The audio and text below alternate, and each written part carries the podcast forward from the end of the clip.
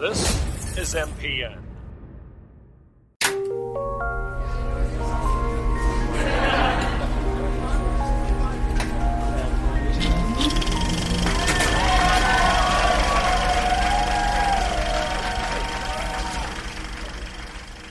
Welcome to Movie Matchup. I'm Casey. And I'm Grace. A podcast where we talk in depth about two movies with a common theme, some trivia, and menu items you can enjoy while having your movie marathon. Grace, what is this week's theme? This week's theme is Christmas Invasion. Yay! And our first movie that we're going to talk about today is Home Alone from 1990. This movie is currently on Disney+, if you want to watch it. And the Rotten Tomatoes plot is, when bratty 8-year-old Kevin McAllister, Macaulay Culkin, acts out the night before a family trip to Paris, his mother, Catherine O'Hara, makes him sleep in the attic. After the McAllisters mistakenly leave for the airport without Kevin, he awakens to an empty house and assumes his wish to have no family has come true. But his excitement sours when he realizes that two con men, Joe Pesci and Daniel Stern, plan to rob the McAllister residence and that he alone must protect the family home. And our second movie is 3615 Code Père Noël, also known as Deadly Games, also known as Dial Code Santa Claus, also known as Game Over, and also known as Hide and Freak, from 1989. And it is currently streaming on Shudder.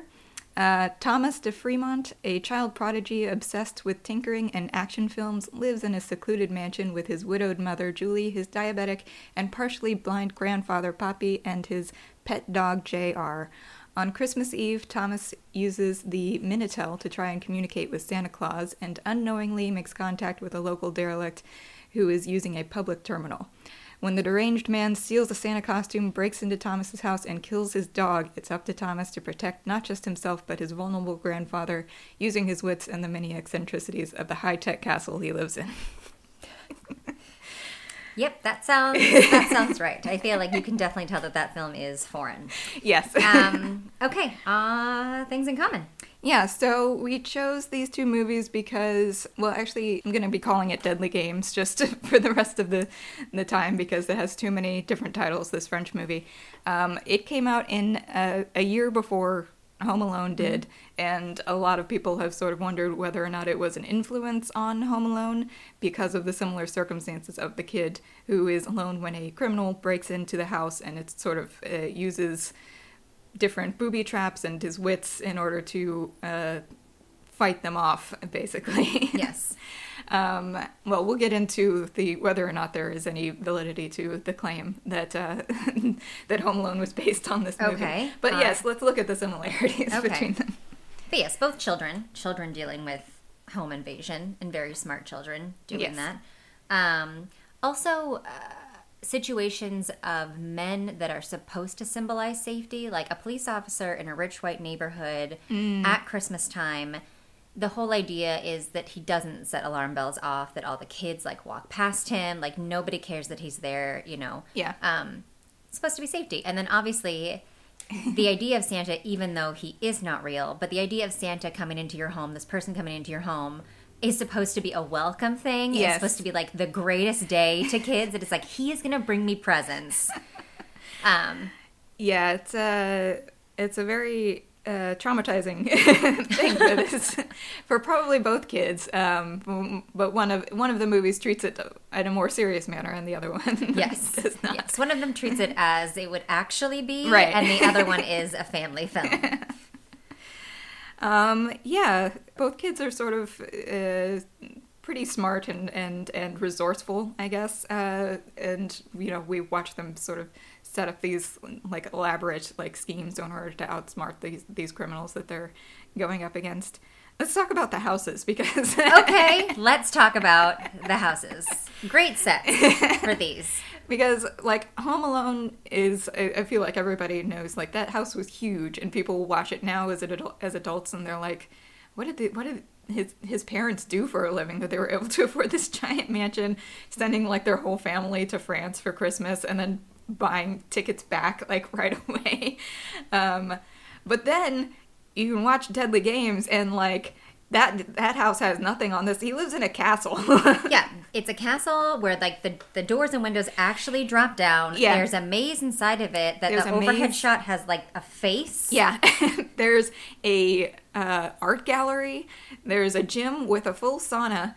There's a like secret passage filled with like lost toys. Yes, so like sort of a magical room where his entire family, like his father's Christmas toys and stuff, are all in this room. Yes, his father's and his father's father's. Yes. And so you get the sense that this castle, I guess, has been in their family for a long time. Yeah. Clearly on his father's side, even though his mother is, you know, doing well for herself. I guess she's like some sort of manager of essentially the French Macy's. Yeah. So, you know, she's kind of a big deal, but I guess she inherited the house probably from his father who's passed. Even the decorations are weird inside of it. Like, okay, all right, it's a castle, so you're going to have this, like, knight's, I just want to call it armor, but that's not what it yeah, it is. Like, you know, how you have that displayed, I feel like, places, not anywhere that we would see, but, you know, on screen. And then there's also, like, a creepy, like, Santa figure next to Peter Pan as well. It's there, like, there's no reason for that really to be there aside from it, you know, representing the movie. Yes. Yeah. It's just like, here is some weird statues that we're just going to show because this is what's happening in the movie right now. Yes. Does it make sense for this to be in the movie? No, but does it make sense for there to be an art gallery and a, like... a giant secret passage full of lost toys in this castle? No, not really. You know what else doesn't make sense? So fake Santa, crazy Santa, walks through hanging laundry that is indoors, but like clotheslines to a refrigerator door that goes to this like secret magical room where the toys are, and it's just like, that's insane already. We have hanging laundry to a refrigerator that goes to a secret room. Yeah. In this castle. Yeah. Sure. I mean, maybe, I don't know, we're not French, so maybe this is more common in Europe. Sure. Let us know. Let us know if in your home you have indoor hanging laundry that lead to a refrigerator door that is really a door to another room. Also, do you have a trapdoor in the floor with a net to catch your dog when you're playing? Never seen that before. So, yeah. Also, but on the outside, beautiful snowy castle. Yes. Just gorgeous castle, with falling snow. We have moments in both these movies that I called like the suit up moment for the kids, which is like a very sort of standard action movie beat, I feel like, where they're like getting all their gear together and they're like, all right, now I mean business and I'm going to defend my house, and, you know... it plays pretty similarly in both movies, despite the different tone, I feel like. Yes. Like... I guess Home Alone is sort of action comedy, whereas Deadly Games is action thriller / action horror. But the action parts kind of line up really well. Also, in Deadly Games, him getting ready, I feel like, is comedy. That it's just like, he's all like sweaty, but he's just a child's body. And then like putting the paint on his face. Yeah, so he's got like this Rambo look going on. Yes, the one moment of comedy that's in it. Oh, I'm going to get back to the Home Alone house though really quick. So I'm going to talk about the Home Alone house. So the Home Alone house... It's not a real house. The outside of the house is real. Oh. The inside was built inside of like a high school gym. Okay. Which is why it's so large. Yeah. And doesn't make sense that it's so big. So the Christmas decorations for that year, I guess, weren't on trend for it to be red and green that they wanted for the movie. Mm-hmm. They were blue and gold was what every store had. And so they had to buy furniture and then have it reupholstered to be red and green for it. And like have the decorations made like for the movie to actually have it be the right color. So, yeah. But anyway, so onto the next thing. Also, we have moms racing home to their sons for Christmas. Yes. Which in both movies, I feel like, I'd say all the relationships in Deadly Games, I think you really feel like, you know, the love in that family. Yes. I'd say you mostly feel Catherine O'Hara's desperation to get home to Kevin and that connection. Yes. As far as the familial love in that family. Like, the siblings are just kind of, you know, they're there. Yeah, which I guess is how you would feel. That it's just like, well, your stupid brother was left, you know, at home. And it's like, you want to go to Paris. And it's just like, no, it's like a thing. So it makes more sense also because it's such a much larger cast. Yeah. to try to keep track of everybody, so you're building that one relationship, whereas Deadly Games is really five people in the whole movie. It's like the mom, the boyfriend, the crazy Santa, the grandfather, and Thomas. Yeah. So. And the dog. And the Sorry. Well, let's sort of compare the, like, booby traps that these kids set up, like, in each movie and compare them, because I feel like maybe it's not even that different. Like, in Deadly Games, there is sort of a more hardcore, I feel like, aspect to, like, the grenade that he tries to set up. Yeah. And, like, the flaming arrow. But also, if the things in Home Alone were done in real life, they would be very deadly booby traps. Yes. Oh, yeah, you would die all the time. Yeah. Yeah.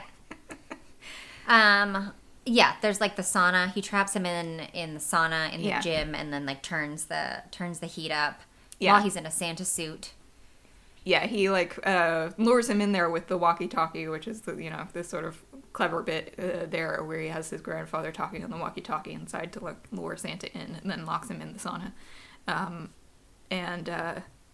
There's, of course, the planting with the dog trapdoor. Yep. And then payoff where he uses it with Santa later. Yeah. Thomas is much cleverer than Kevin. I mean, Kevin is still very clever. I couldn't do it. No. They both handle it much better than I would if someone came into my home. Mm-hmm. But, yes, Thomas is very smart. Yeah. But, you know, yeah, you see, like, the flaming arrow and with the gasoline, and you think, like, oh, that's terrible. But also, like, Kevin sets, you know, Joe Pesci's head on fire. Like, that would be just as bad if the tone of the movie was any different. Yes. If it wasn't, like, this Looney Tunes sort of thing.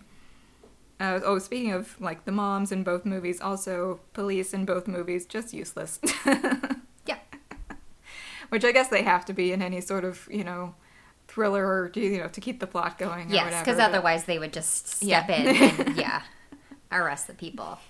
But I do enjoy that scene in Home Alone when she calls and they won't go to the house, which I feel like helps with the idea of him not being able to call. You know, I feel like it helps you to, okay, he doesn't call them as well, which we'll come back to. Yeah. But I talking on the phone, and the piece of donut sticks to the phone and it's just there. I don't know why that stuck in my memory when I was a kid. I always remember that donut. God. Anyway. Yeah.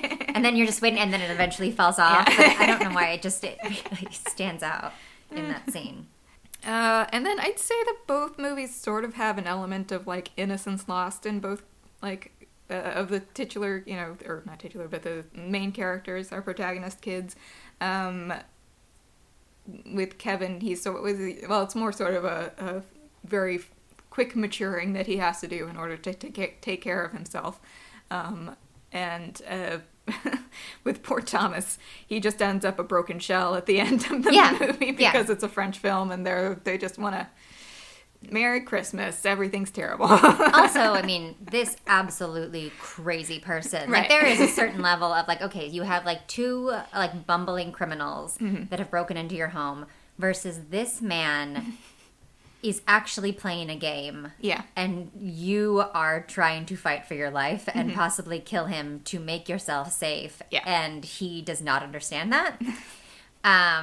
Yeah. So I feel like it's that he would have to deal with that. But Kevin, yes, he does have to learn how to buy his own groceries. And at the end, he also, you know, learns to appreciate family. Yeah. So a positive growth. They also both have great music, the music for both of these movies. So for Home Alone, you have, like, this orchestral music, very kind of, like, classic-y Christmas by John Williams. Very iconic score. Yes.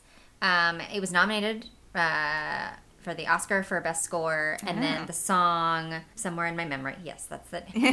I have it written down. It was nominated for Best Song that year. Yeah. And then, so you had, like, the industrial electro music of it's so good. it's so, like, just the music goes so hard for whatever mood the movie is playing into at the moment. Like, it's an action scene, we're going full action, and then you also have the Bonnie Tyler song in the middle, which we can talk about now. So there's a Bonnie Tyler song, the Merry Christmas. You hear it on the radio sometimes now. That song was made for this movie. Yeah. If you look in the lyrics, they're very specifically about this movie. And it's while he's, like, giving this ritual burial to his dog. And it's, like, just so... It's a sad song. And it is so just melodrama to the nth degree. And it's weird because it is a very effective scene. Like, the dog is dead. It's horrible, but it also kind of makes me laugh because it's just so over the top in the melodrama. Yeah. I did not know that. And I had never even heard of this movie before you had suggested it for this. Well, should we get into the individual movies here? Yes. Yes. So I have, like, some stuff I want to talk about from Home Alone, and then I kind of have more trivia than normal, but then we can kind of talk about the movie with the trivia, I guess, also. This movie still really holds up. Like, it's a Christmas classic, and watching it again, it is a Christmas classic for a reason. I now relate more to the parents. So, right? Like, like, watching it and that first scene. It's so weird. Like, I'm watching this as an adult now and noticing things that did not occur to me at all when I was a kid. Anyway, go ahead. Yeah, because when you're a kid and it's like, Kevin doesn't want to have to be around all, like, his whole family, and he just wants to be by himself. Yeah. And just, like, play this, and he's bored. He's just in this house with these people, and he's bored. He has nothing to do. And now it's like the parents are just like, all right, you need to pick up, it's like, oh, you're bored, you have nothing to do? Go pick up your toys. Yeah. That someone hurt themselves by stepping on. Oh, my God, he's being so annoying. Just like, yes. Let your parents pack, my God. Yeah. And then they set up nicely the micro machines, like, for later, that it's just like, all right, pick up your micro machines, and then later he, like, delicately is setting everyone out for when they're going to come in. But yes, and... On that note, too, watching it as an adult, the one thing that stood out to me is the Wet Bandits thing. I was like, you know what? I don't care. Like, these... Marv and him deserve every bad thing that's coming to them because, like, burglaring, fine. Burgling? Burglarizing.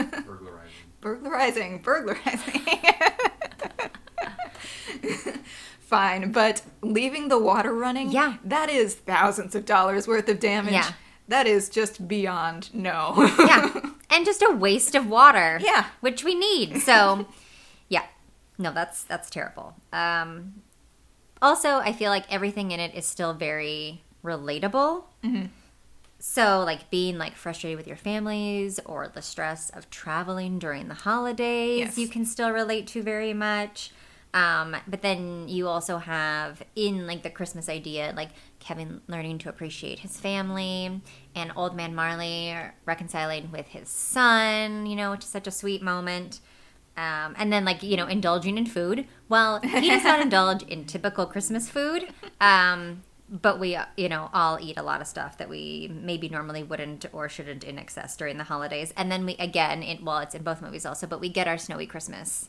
Yes. So... yeah, but it's great. Also, for a movie that was made so long ago, the scam in the movie of Joe Pesci showing up at the houses as a police officer holds up so much. Because it's not like now, like, if it were the same thing in, like, a rich white neighborhood and a police officer showed up and be like, hey, I just was, like, we're checking because there's been burglaries in the neighborhoods. We just wanted to make sure that you're taking all the proper precautions, like, for the setup. And then you might say, oh, yeah, like, we have an alarm or we have this or we have that. And you would just willingly give that information. There's no way to check if he's actually a police officer. It's not like there's some place that you can go and, like, Google that information. Yeah. So it's like, yeah, that totally works out. And then you just have this information of, like, what they have. So you can just try to work around whatever security they have in place. Mm-hmm. So that holds up. Something that I do not think holds up. Yeah. With that many kids in the house, you order one cheese pizza. No fucking way. There's no way. And that's you being practical.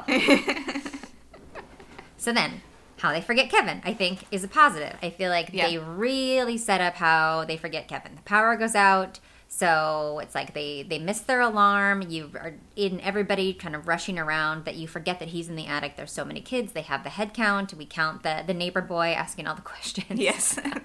That annoying kid. Yeah. And then, like, his logic also in thinking that they magically disappeared, that it's just like, oh, the cars are still here. So they didn't go, not knowing that they were taking vans because why would you need to tell a 10-year-old exactly how you're getting to the airport? Exactly. That it's just like, okay, you filled in all these holes, so it would make it seem. And so he wouldn't think there's anybody to call. He thinks he magically made them disappear. It's like, what do you do? Yeah. Kind of another similarity between the two movies, actually, because the Thomas is convinced that the... the killer is actual Santa Claus who is turned into an ogre because he stayed up late and saw him, which is something his mother told him in order to try to get him to go to bed.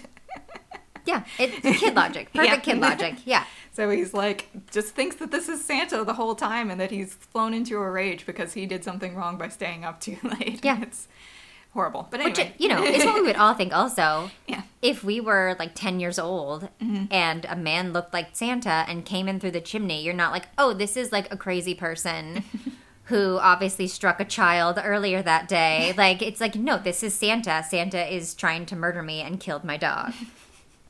But yes, something that doesn't hold up. Why does Kevin do the aftershave twice? He does it once. It's an iconic moment. Fine. He does it again? He doesn't remember? This is the thing. I was, as I was watching it this time, I was like, okay, here's the aftershave scene. I'm like, why did this become such a big moment? Did they put it on the poster? Like, was it on the poster from the jump? Or did they put it on the poster after? And then they do it again in the movie. And I was like, oh, okay, I guess this is why. Because they just really hammer that joke in. They do, which I guess was an accident. Like, that's not how that scene was supposed to, like, play out with his hands on his face while he did it. And that's just how it happened. And it became, like, this thing. But also, this means that Kevin shaved his face when he has no facial hair, decided to put aftershave on, somehow forgot, and then later... did it again. Does it again. Had all that stubble grow in from the first time. Yeah. He had to do it a second time. I mean, maybe if they didn't have the same joke twice, then it wouldn't be the iconic scene that it is. Okay. All right. Something I don't like. When the cashier asks him where he lives. Like, I understand maybe you're, like, a little curious why this young boy is, like, buying groceries all alone, which would be concerning. Yeah. But it's like, oh, my mom's in the car. Even, I feel like even at that, it's like, where do you live? No, you cannot ask a boy where he lives. But, I mean, so a woman could ask him that, I suppose. But don't do that. This was 1990. People were a little less aware, I guess. Yeah, you're stranger right. Danger.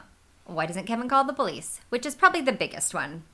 I understand at first why he doesn't, because also the way they've set up the police in the movie, but when you see, like, Harry in the window while he's hanging the ornament, and then Harry would leave, or when Marv puts his foot through the door and loses his shoe, you wouldn't think they leave. So you're like, if you call the cops, it's like, what are you going to say? They're not here anymore, right. And you can't totally identify what they look like. But later, you would think once you know they're coming back that you would call the police, but he doesn't. I will say, though, it is weird how little they seem to care that Kevin is home, and they're like, well, we're going to rob the place anyway, and it's like, but he can identify you. Like, what if you ever get caught? Then now you have an eyewitness to your crimes. I don't know. It's true. Yeah, they don't even wear. Yeah, it's just like, well, one of them wears a beanie. But yeah, we're not even covering our faces. He just really wants that house. There's a moment in it, and I never knew what he was saying. And he's like, and that's the silver tuna. And I never knew what he was saying when he describes the house. They call it a silver tuna twice, and I never knew that he was saying tuna. Okay. What does that mean? Is that a phrase? I assume it's just like, that's like the one, that's the one. It's the one that he wants. Like, okay. That's like the big house, like the real prize. But I never knew that's what, because I had never heard of that before. No. And then once I knew that he said that because I turned the captions on, then Harry says it, or Marv says it again later when they're in like a separate house, when he leaves the water running, he says it again, and it's like, oh, okay. So silver tuna, I guess, is a thing. I don't know. Yeah, it's on Urban Dictionary. All right. Wait. What does it say? An object that is better than all the other ones in its category, and then it quotes Home Alone. All right. So did they come up with that, did it exist before Home Alone? I don't know. And then I think Kevin does. Something that I do think is positive is Kevin, I think, does a really good job in trying to deter them on, like, a small scale also to make it seem like people are home. Like, it's just like, oh, you turn on a light, which I feel like as a kid, it's like you'd think that's a good idea. I'll turn on a light so you think somebody's home, mm-hmm. or you play the TV so it seems like somebody's home, or you're just like, hey, Dad, I need your help. You know, like that's you like. Those all still hold up. I feel like that's exactly what you would still do. And the fake party that he put together. Yes.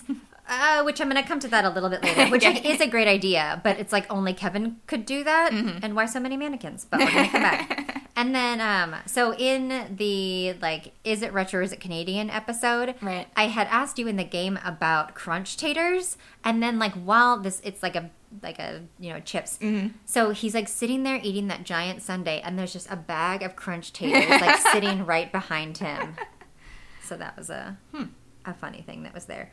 And then the last thing before I get to my trivia is that John Candy, when he's trying to make Catherine O'Hara feel better about leaving her child alone, right. just listening to that section again about the funeral home was so funny. So she asks, have you ever gone on vacation and left your child home? He's like, no, I did leave one at a funeral parlor once. It was terrible too, you know? I was all distraught. The wife and I left the little tyke there in the funeral parlor all day. You know, we went back at night when we came to our senses, and there he was. Apparently he was there alone all day with a corpse. He was okay, you know. After 6-7 weeks, he came around, started talking again. He's okay. Kids are resilient. And she's like, maybe we shouldn't talk about it. And he's like, you brought it up. I was just trying to cheer you up. Like, and everybody's talking about how, like, he improv'd for that, and he just made scale for the day. It was like a 23-hour day. Oh, really? But just as like a favor, like for so yeah. So those are the things I wanted to mention, and then like the trivia, just because it was such a popular movie. Mm-hmm. There's a lot of like, you know, different trivia things for it, and so I guess Joe Pesci deliberately avoided talking to Macaulay Culkin on set because he wanted Culkin to think that he was mean, which I think is probably a good tactic, like for a kid to be more intimidated by you to stay away from him. Yeah. Catherine O'Hara revealed in 2014 that Macaulay Culkin still calls her mom. Aww. It's like, that's so sweet. And then I guess Macaulay Culkin also drew his map, like for his character, when he like scrolls out mm-hmm. the map and stuff like that. He drew that. Oh. Daniel Stern wore rubber feet for the barefoot scenes, which I guess is what Bruce Willis did as John McClane in Die Hard. Oh. Probably because, you know, he had to walk like John McClane did. But so for the scenes outside, because it's so cold, that his feet would just be freezing walking on the snow and the pavement and stuff like that, that he had fake feet to go over his actual feet while he's walking around outside. And then in the scene where Kevin walks past the driveway and Harry and Marv are driving down and they almost hit him with the car, and there's like the close-up of the car almost hitting him. Mm-hmm. I guess they filmed that scene like in reverse, or they filmed it and they played it in reverse so that it would seem like the car stopped right in front of him, and not because they were actually driving a car, you know, like inches from Macaulay Culkin's face. The Nero's Pizza chain featured in the movie has the slogan, no fiddling around, and that's a reference to the Roman Emperor Nero, who reportedly played the fiddle as Rome burned in 64 A.D. And then we talked about the decor of the movie, because I wrote that down, like the red and green. Yeah. But so when Kevin is with his family, I guess they use warm tones in the film, and then when Kevin's not with them and they're in Paris and stuff like that, they used cool tones for the film. Oh. Which is an interesting choice to kind of get across, you know, wanting to feel more like France. France is in cool tones. Yes, yeah. And then also you want everybody to like be together. It feels more homey. And so, okay, and then the mannequins. So they were originally supposed to come to life in the basement. I'm assuming like the furnace, that it's like the child's, you know, like perception of like scariness and stuff like that. And then they ended up cutting the scene. And so they had the mannequins and then they put them in that scene. But so that's why they're supposed to be there. But also Catherine O'Hara, they put a sewing machine in her bedroom. So the idea is that she likes to sew. But also it's a lot of mannequins. I was trying to, so in fairness, one of them is just a cutout, which you can assume is from, like Michael Jordan or something, which you can assume is from the teenager's room. One is not an actual mannequin, but is a dress form. Okay. Which plays with the but then I think the rest are all mannequins. Yeah. Because really, you only need one. Like, the dress form is all you need. Yeah. Unless she, like, had a store that she closed or something like that. I don't know why you would have that many mannequins. I don't either. It's not like I'm making clothes for my kids. They're way too big. So I can't explain that one to you. a lot of mannequins for one person. Yeah. But yeah, okay, all right. You want to talk about Deadly Games more? Okay, yeah. So, all right. All right, well, I'm going to start off with the quote that we begin the movie with, which is, "All children believe in magic and cease to do so only when they grow up, except those who have been too disappointed by reality to expect any reward from it." Which I feel like it's a very heavy quote to start your movie on. Yeah. Like, it's there and then it's gone and you're, like, still trying to figure out what it means when the movie starts. And it starts, by the way, with a song that is... simultaneously is and is not Eye of the Tiger, but like a Christmas version. It's like you could kind of tell that they had Eye of the Tiger there as a temp track probably, and then went to somebody and were like, "Can you do this but like a Christmas song?" Yeah, this but Christmas. Yeah. As we see Thomas like gearing up to play action hero with his dog, basically. Oh, so I want to talk about the Minitel, which is how he originally contacts, and that's where the original title 3615 Code Paranoel came from, because this was like a like really successful online service sort of prior to the World Wide Web, and they had like, you know, the public terminals, I guess, in France, okay. maybe elsewhere. I was hoping that you'd be able to explain this. Yes. I was like, what is this? Yeah. So. What's really interesting is that this feels like probably one of the earliest versions, like, of a cautionary tale about, like, stranger danger online, because this movie came out in 1989. Yeah, I feel like we didn't start to see that, at least in America, until like mid 90s, probably. Like, the Net's the first one that I can think of. Yeah, and then there were like some horror movies, I feel like, in like the late 90s to early 2000s. That sort of did that whole thing. Yeah, such an early version of it, and like it's, you know, it still works. I feel like you know, contacting like some stranger on the internet, this kid does, because his parents aren't watching his online activity, yeah.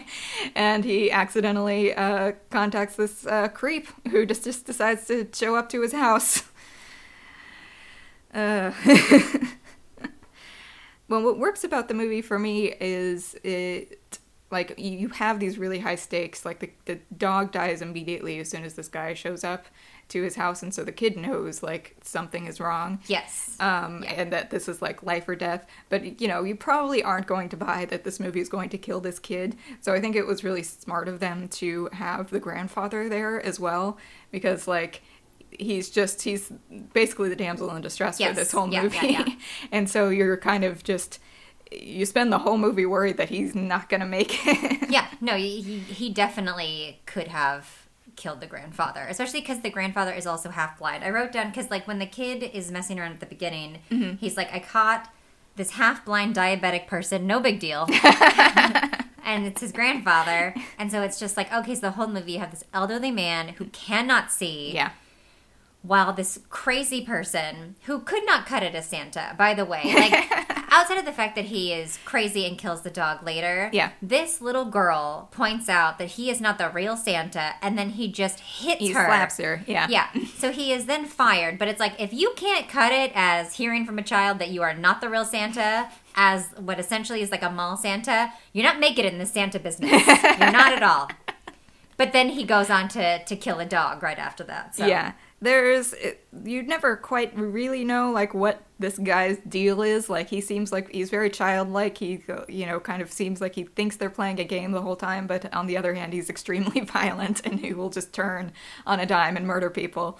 So it's like, it makes for a very scary villain, I think. It really does. And I feel like also because it's not strictly that he is, like, out to murder, like, clearly it's like, no, he wants to play. It's like there's all the kids playing, like, doing the snowball fight at the beginning, yeah. And while he's an adult and they are all children, he wants to be a part of it. And mm-hmm. Then are you going to talk about the part, like, it where he gets caught? Yeah, so we can go into that when he finally, like, near the end of the movie, he catches Thomas, and it's holding a knife to his throat, and then he says, "I win, you lose, now I hide and you seek, okay?" No cheating! And and lets him go. Yeah, and that's just a whole new level of like, oh, so your goal isn't to kill this kid. You think that this is fun, that this actually is a deadly game. You think you're playing a game, and it's like, now we're just going to switch it around. Your turn. Yeah. But at the same time, you're like, but he still might kill the grandfather or, you know, his friend when his friend stopped by or whoever. Like, just because he's playing doesn't mean he's not also still willing to kill people. No. I feel like it would just be like, oh, you do one more round and he could just kill you. He could kill you at any time. I was so glad the friend got away. Yes, by the way. I know. In our like Christmas tree farm, like maze, sort of like The Shining in the snow, but it's all Christmas trees situation. I know. It's so, like, it's a tense scene too. He's like riding on a bike, but in the snow, and so it's like he can't get good traction, and there's an adult that's chasing after him, you know? Yeah, and also, like, a woman running and, like, twisting her ankle. Yeah. He's, like, riding the bike and then falls down for no reason. Yes, there's some really, like, just heartbreaking scenes too that just like hammer home like this is a child, like he's like, yes, he has the moments of like, you know, suiting up and like I'm gonna, you know, defend my house. Oh, what is that line? Oh, he says, this is my home and you'll be sorry you ever came. You killed my dog, and even though you're Santa Claus, I swear you're gonna be scared. Yeah. This movie is like Home Alone meets John Wick meets, like, I don't know, Black Christmas or some sort of slasher movie. Yeah. But then you also have the scene where he's, like, out on the ledge, like, for real. We see him, like, fake being out on the ledge at the beginning of the movie, and then he's, like, out on the ledge for real. And he just starts crying for his mom, or, like, when he gets the upper hand on Santa and he has the gun and he like, needs to shoot him. Yeah. And he, like, can't do it because it's Santa Claus. Yeah, he's a child who's not just willing to just fire a gun and just shoot Santa. It's so sad. And it's also a super entertaining movie, I think, and I recommend it, but just be prepared for you know, even though, you know, he wins in the end and Santa dies. Thanks to Grandpa, yay. Oh, yeah, old men saving the day at the end as well. Yeah, yeah. But it's very clear, like, no, and now this child is traumatized for life. Oh, yeah, it does not, it's not like a happy note. It's still sad, even though our main good people do not die and the bad guy gets shot. But still, yes, it's just sort of the, all right, well, now he's dead, and now we're just all very sad. Yeah. I guess relieved that that's over, but yeah, we're all dealing with that now. Anyway, and, well, let's talk about, okay, so this movie came out in 1989, and it was apparently screened at Cannes that year, which was a full 18 months before Home Alone came out. Okay. So, there has been, I guess, talk about whether or not John Hughes was inspired by this movie ever since Home Alone did come out. The director of Deadly Games said that he considered suing 20th Century Fox for plagiarism, but ultimately decided not to because he didn't want to close the door on ever working for them. Okay. And in an interview, so John Hughes was once asked about this movie, and he was apparently a bit defensive about, maybe just because he heard it so many times at that point, but he was very dismissive of this movie and like, well, it doesn't sound that original to me or something like that. So who knows? And just a few other little trivia things. The kid actor, who I think is very good in this movie. Oh, yeah. Is actually the son of the director. Oh, really? Yeah. So nepotism working out in that in this movie, I think. Yeah. Great. And Santa does a lot of voice work in France, doing dubbing voices for actors like Michael Douglas. Oh. And I got most of that information from Joe Bob Briggs, so if any of it's wrong, take it up with him. You know what? At the time, if he were, like, in movies, I feel like he'd probably get cast for the French versions of, like, Michael Douglas roles. Makes sense. From the way that he looks. It's like for most of the movie, he's, like, sprayed himself so that his hair is all white and stuff like that. But other than that, like, he's a brunette. And I feel like, yeah, he could play Michael Douglas roles, just in France. All right. Should we talk about food? Yeah. Okay. So, I have bought the ingredients, but I have not made. So, since I made pizza for Scare Me, I wasn't going to make pizza for this. Mm. But since he makes that giant sundae for himself, with the marshmallows and the chocolate sauce and everything. And then, do you remember when we made the little Halloween gingerbread mug toppers? Mm-hmm. So, I was thinking, like, oh, I'll make a sundae. And then I'll just do, like, sugar cookie mug toppers to look like the Home Alone house, like to have the little house on a Home Alone Sunday. So perfect. I'm hoping to make that tomorrow. Not a lot of food in Deadly Games, but they are having croissants for breakfast before everything starts going wrong.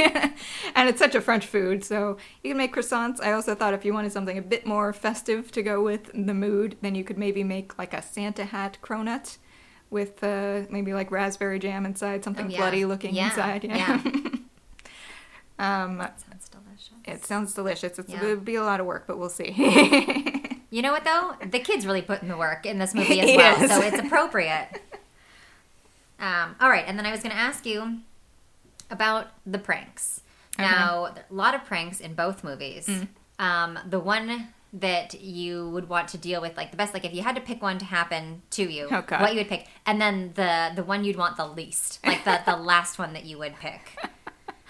Oh, God. You probably know the one that I would pick the least, even though, I mean, it's barely a prank, but still, and it's probably the first one everybody else would pick, honestly. Well, no, I'll choose one that's, I feel like, is even less, because I'm you know, I don't have a super big problem with spiders like you do, but I'd probably choose, like, slipping on the marbles or something like that, or the, whatever they are. The micro machines instead. Like, I can fall down, that's fine, I do it all the time. As far as one I wouldn't want to have done, oh, God. Too many. Jeez. I guess stepping on the nail, there's just something so, yeah, I would. And I have done that in my life. I've stepped on a nail before. Hey, me too. But I wouldn't want to do it again. No. And mine wasn't even that bad. Like, it just, like, it did not go very far into my foot. I jumped off a conveyor belt in, like, jellies, and then the nail went through. Obviously, it's a jelly, so it went right through the shoe.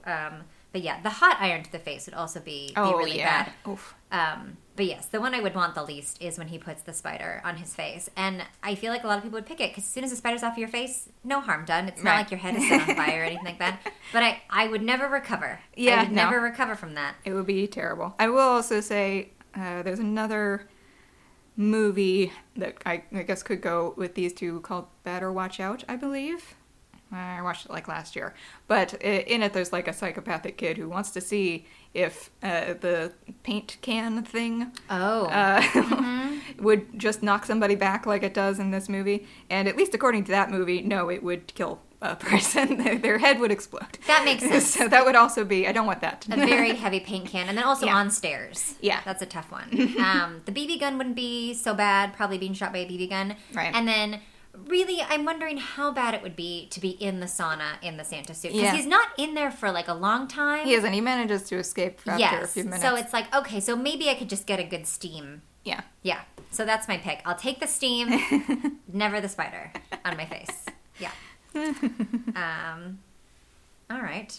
Okay. Well, Grace, do you want to tell people where they can find us and what the theme for the next episode is? Yes. So you can find us on Instagram at movie_matchup or at sugarednerd.com. And tune in for the next episode, where the theme will be Revenge Gone Wrong. And as always, keep the change, you filthy animal.